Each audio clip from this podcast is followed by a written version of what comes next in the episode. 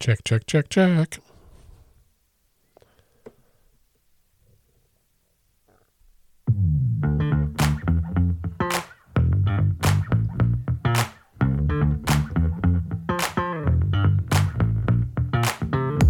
Hello and welcome to Let's Pod This. My name is Andy Moore.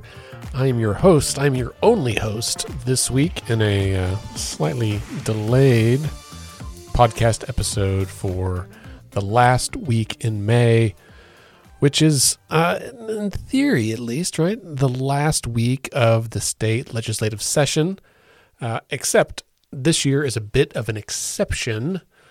As it feels like it is almost every year lately, uh, the legislature did adjourn sine die, and that gave the governor uh, a couple of deadlines. So, and let me back up the legislature adjourned the regular session, the first regular session of the 59th legislature. They adjourned that sine die as they are constitutionally required to do by the last Friday in May.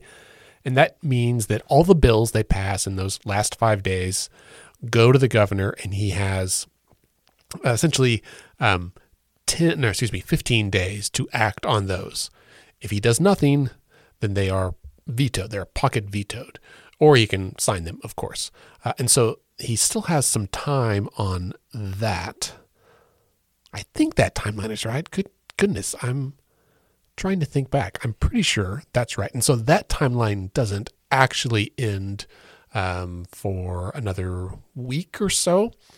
Uh, but there was also a concurrent special session, which is the first extraordinary session of the 59th legislature, and that also adjourned not sine die, but they adjourned to the call of the chair. And they did that because they, the legislature, moved all of the budget bills into special session because they knew they couldn't get them passed before sine die. So they put them into the special session to give themselves more time. They sent those to the governor, and he um, had five days, which ended last Thursday. He had five days to act on those, to either sign them or veto them. And in that situation, it is not a pocket veto, it is a pocket signature. And that's exactly what he did to the budget. He didn't do anything, he let the budget bills become law. The budget passed without the governor's signature because he just chose to do nothing. Now, the governor has hinted or signaled or threatened to call the legislature back for a second special session sometime this summer in order for them to do a very specific thing, and that is to pass a um, a tax refund or a tax credit or a tax cut bill that he wants passed. Now he hasn't actually called them to special session. Uh, I imagine he's trying to strong arm the leadership, neither of whom I think wants to come back for special session, so this just might not happen. So, all that to say, regular session's over, special session's over, and right now we're still in that like 15 day limbo period for about another week to find out if the governor is going to sign or veto some of the remaining bills that were passed at the end of the regular session. Uh, we'll have a more complete recap on this probably later this week, honestly. Um, it's just been kind of hectic uh, the last couple of weeks. And that's, friends, that's actually why I sat down here at the mic to record this today. So, normally, I think regular listeners know we record on Friday afternoons. Uh, we've done that for several years. It's worked out fairly well um, most of the time. Uh, but I'm recording this on Monday afternoon, actually. And I, I, I, don't have an agenda. I don't even have a full script. Um, truth be told, I actually asked ChatGPT to write me a script. And it, uh, as most things that AI writes, was impersonal, factually fine, mostly, but like very generic. And I think our listeners deserve and expect a little bit more. But the reason that I sat down at the microphone here in the Democracy Den today is to talk to you, well, one person to another, about uh, I think something that a lot of us are feeling right now. And that something is like, I don't know, existential exhaustion, I think is the best term that I've come up with for it. I had a conversation with a colleague today about what's going on in their life. And, um, th- you know, they've, I know a bunch of people in, in, similar situations. Kids are going off to college. Um, you know, parents are sick. Uh, we all have our own, you know, health issues, mental health issues, struggles trying to stay hydrated and, you know, live our best life and find some semblance of balance between what we feel like we are supposed to do, what we want to do, what we think is good and right and righteous and, and important to do, right? And I think for a lot of us, you know, particularly, you know, a lot of my friends and colleagues who work in, we'll say, the democracy movement, right?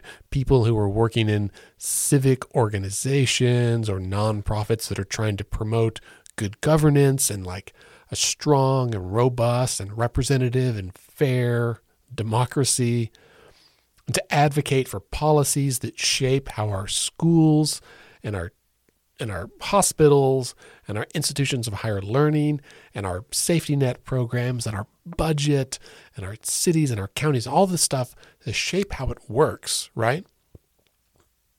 It feels, I think we just feel weary, right? And this, this is somewhat new for me. You know, I just, I worked in healthcare for most of my career and then just a few years ago made this jump over to like democracy world, politics, if you will.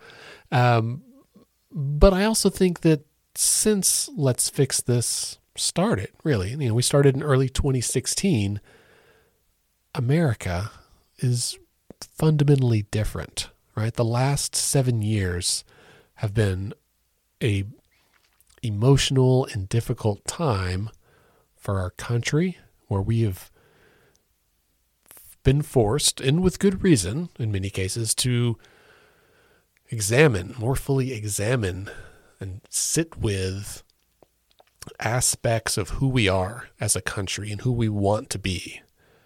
And those are not easy conversations, those are not easy thoughts for us to weigh.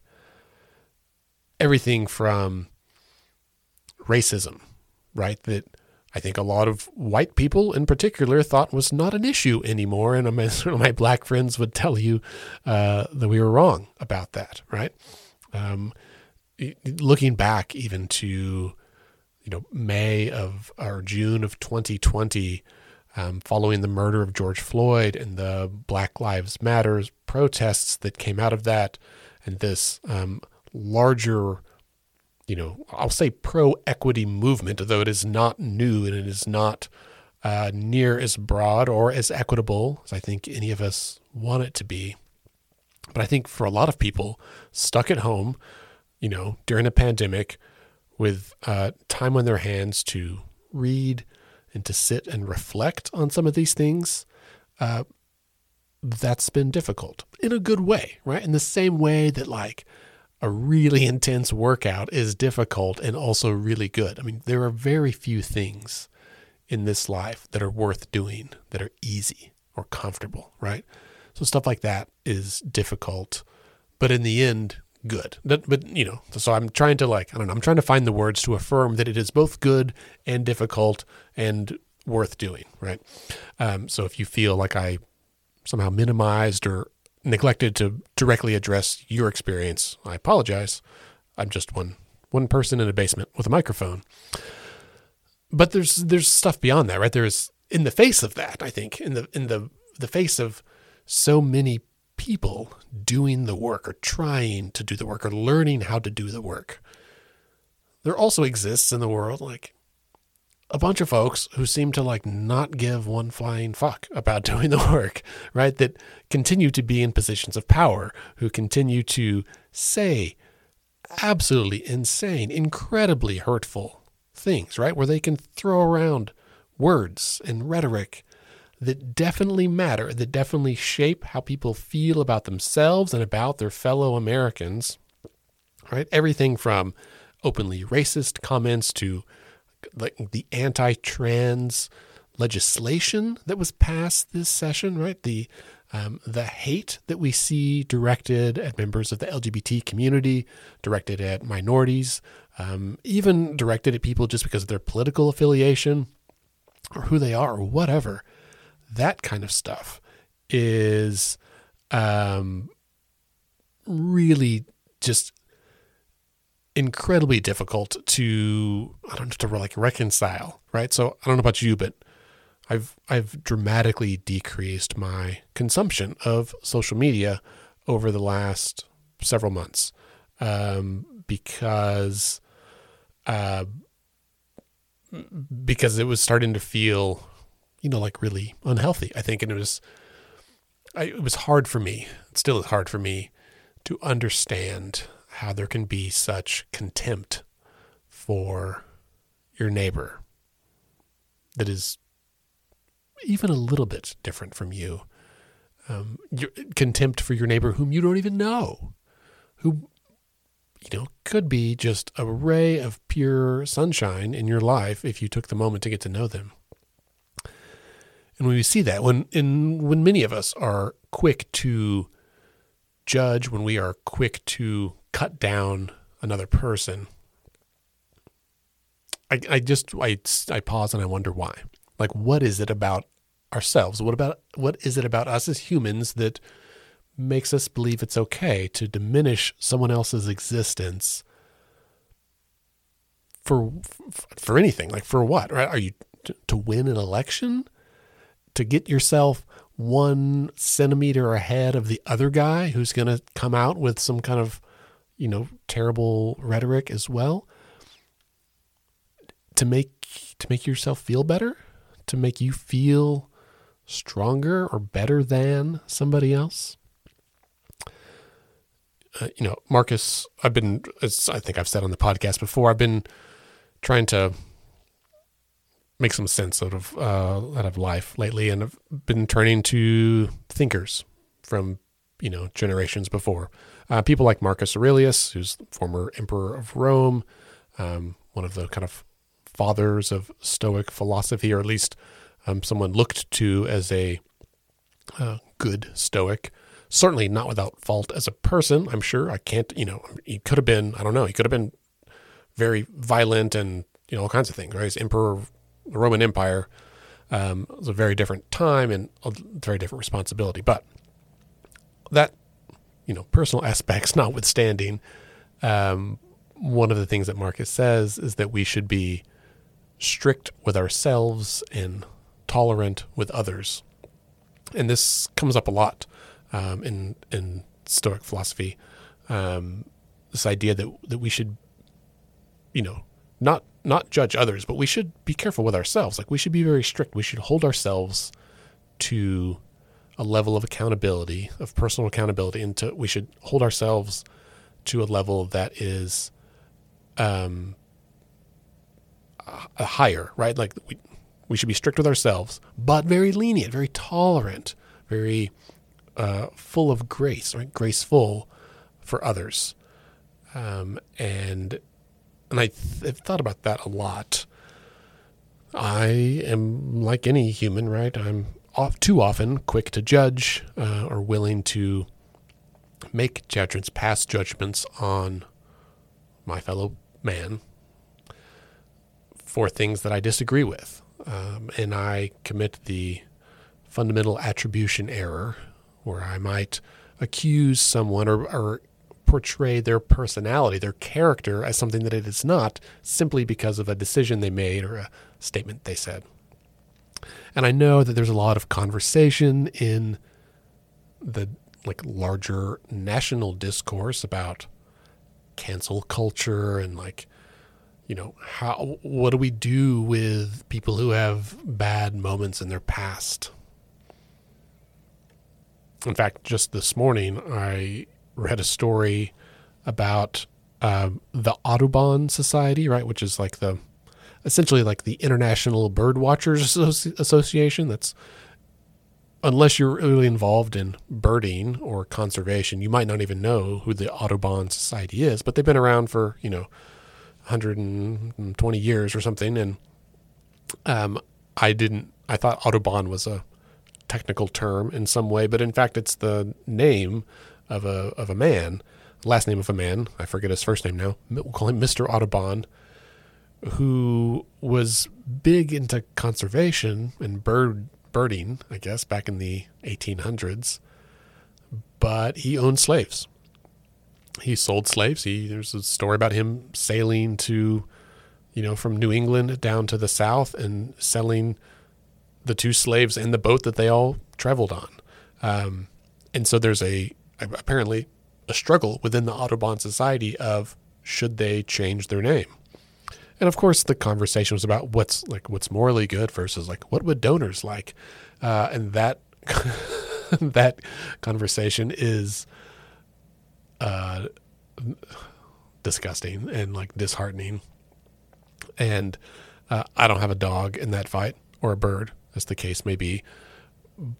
But I think we're starting to see right, like that this self reflection by America is reaching hopefully is reaching more and more areas of American life, right? More and more organizations, companies, um, you know, nonprofits, individuals, families, churches, you know, civic organizations. I think we all must be a little more conscientious, a little more intentional, uh, a little bit better.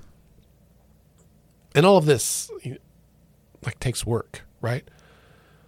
Um, and again, work is good and hard. And I think I have had a similar version of this conversation with so many of my colleagues here in Oklahoma and across the country over the last couple of months, where we feel like consensus, right? Agreement, a sense of coming together is increasingly slippery or non existent. And if you are listening to this, any of this resonates with you, and you, I guess I wanted to say you're not alone, right? That, that life is hard right now, and we all are kind of traveling a difficult journey. Um, I can't. I was I was talking uh, with my wife this weekend about the number of people we know, close friends, neighbors, you know, someone's parent or loved one, uh, but like the number of people that we know within, we'll say, two degrees of of relation that have uh, received a cancer diagnosis in the past couple of months and it was a little bit shocking. And we're, you know, both in our early 40s, and I guess that we just expected that that's a conversation or experience of life that you don't have until you're like, I don't know, in your 60s or something. You start having friends that are older and dealing with like older life things. We don't expect it in your 40s.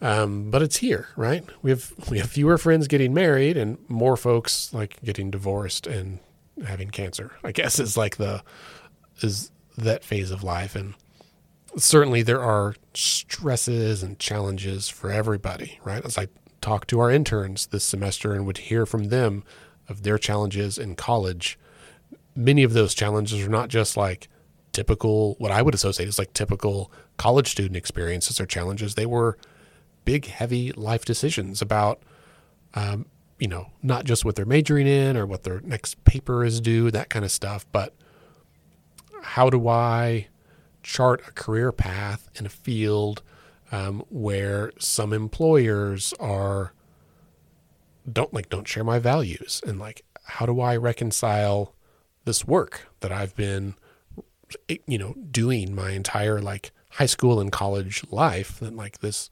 formative experience? It seems like I'm way ahead of where a lot of organizations or companies might be and what does that look like that was not something I thought of when I was in college. Gosh, like that's a much heavier, more important conversation um, than I had to worry about. And so I think, like, added to all of this, right, is this recognition that hmm, let me think. I I think I'd say I hope that there is a shared recognition among all of us, listeners, you and me, that that we really are all in this together, and that while these are big, hairy, difficult, you know, like nation building, shaping things that we're struggling with, we really are doing it together. And many times we're doing it alone, like individually in our lane, you know, in our office or our home where no one else sees. And it feels like a lot. It feels like too much. And you got to step away, you know, you, and whatever you got to do. But you always come back to it, right? And I, I want you to know that we're all we're all doing that. And there are times and ways for us to do it individually, and there are times and ways for us to do it together. And maybe an ask to you, listeners, is um, for you to join me, join Let's Fix This, uh, Let's Fix This Votes, Scott, who's not here, anybody else, right, who's working on in this state on this stuff. Let's find ways to work together. Let's be additive to one another's efforts. Let's be complementary, right? Um, you can provide compliments as well, but also like um, complement with an E there. Like, how can we build up one another? How can we work together in a way that is um, lifting uh, of all of these efforts, right?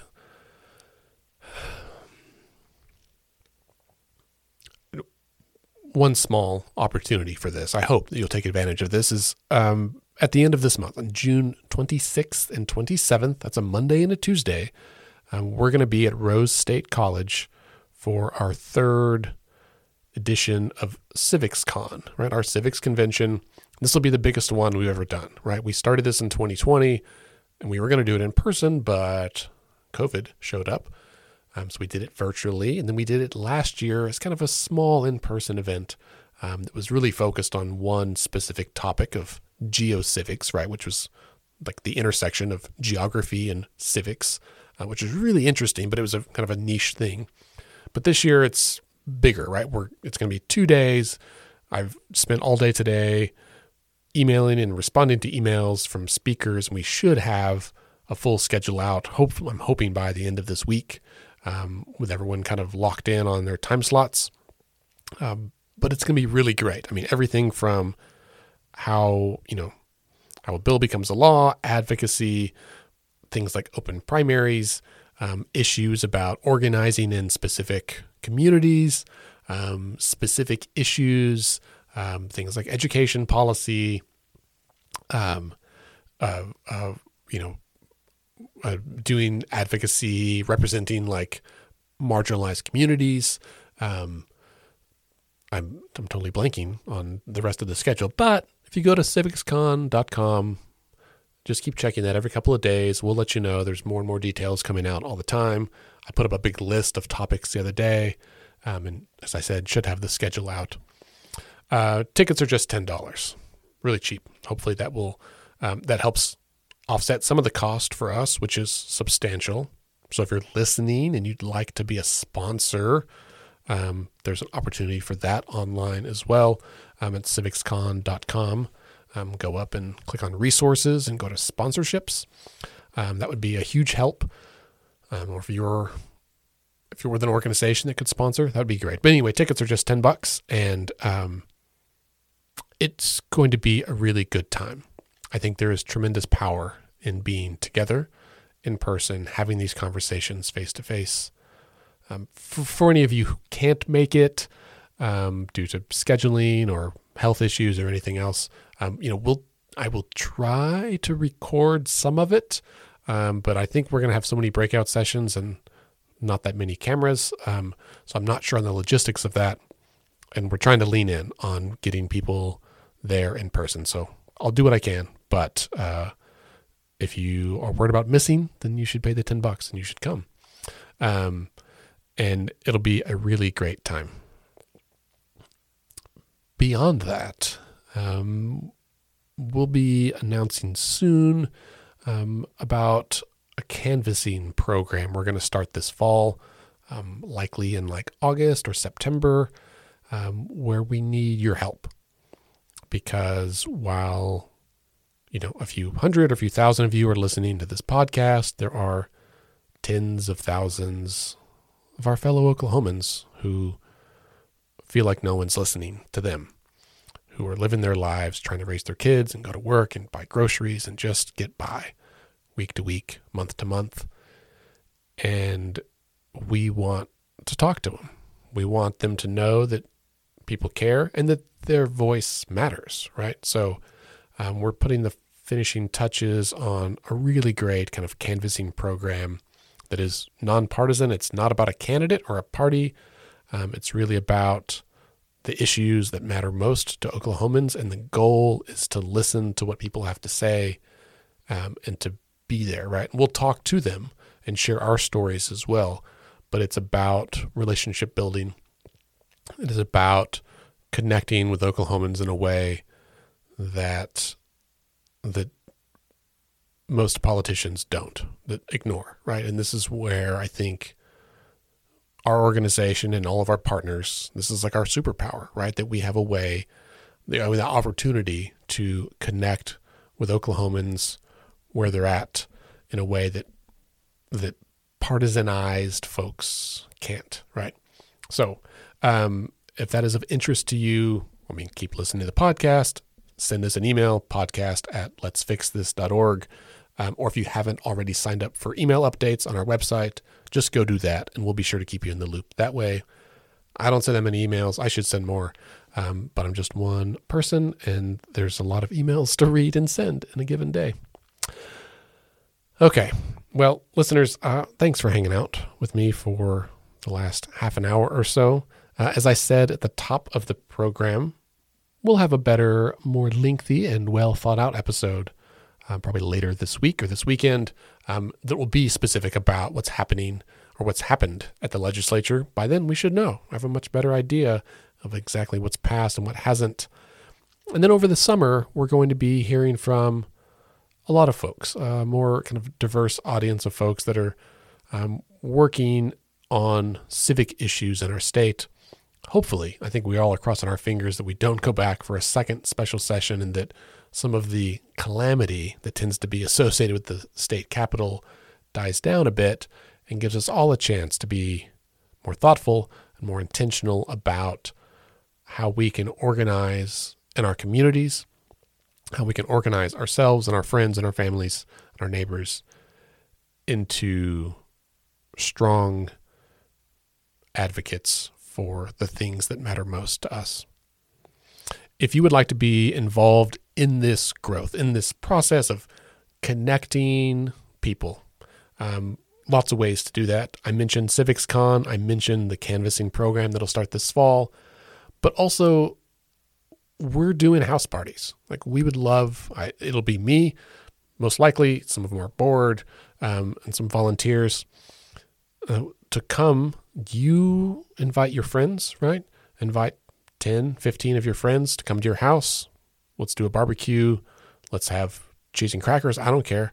Um, but I would love to come into your home or your backyard or your coffee shop or whatever you got and tell your friends about and people in your network tell them about how they can work with you, with us, all of us together to build a better Oklahoma. Right? There are lots of folks that want to be involved that aren't because they haven't been invited. And this is your invitation from me to invite people in your life that know you and trust you and say, hey, you know, I know this person. They're really cool. They've got a good head on their shoulders. They're someone I look to for this information. Um, this is your opportunity to share a little more information with them uh, and help them get involved. So let's do that over the summer. Let's. I'll. I will go to two barbecues, two backyard things a week if I have to but the time is now, right? So the time is now. Okay. On that note, we'll end this episode. Thanks for listening. Um, please go to two websites. One is civicscon.com. Check out all the information there. And then let'sfixthis.org, of course, and get all the information there. Sign up for the newsletter. Stay in the loop. Have a good week.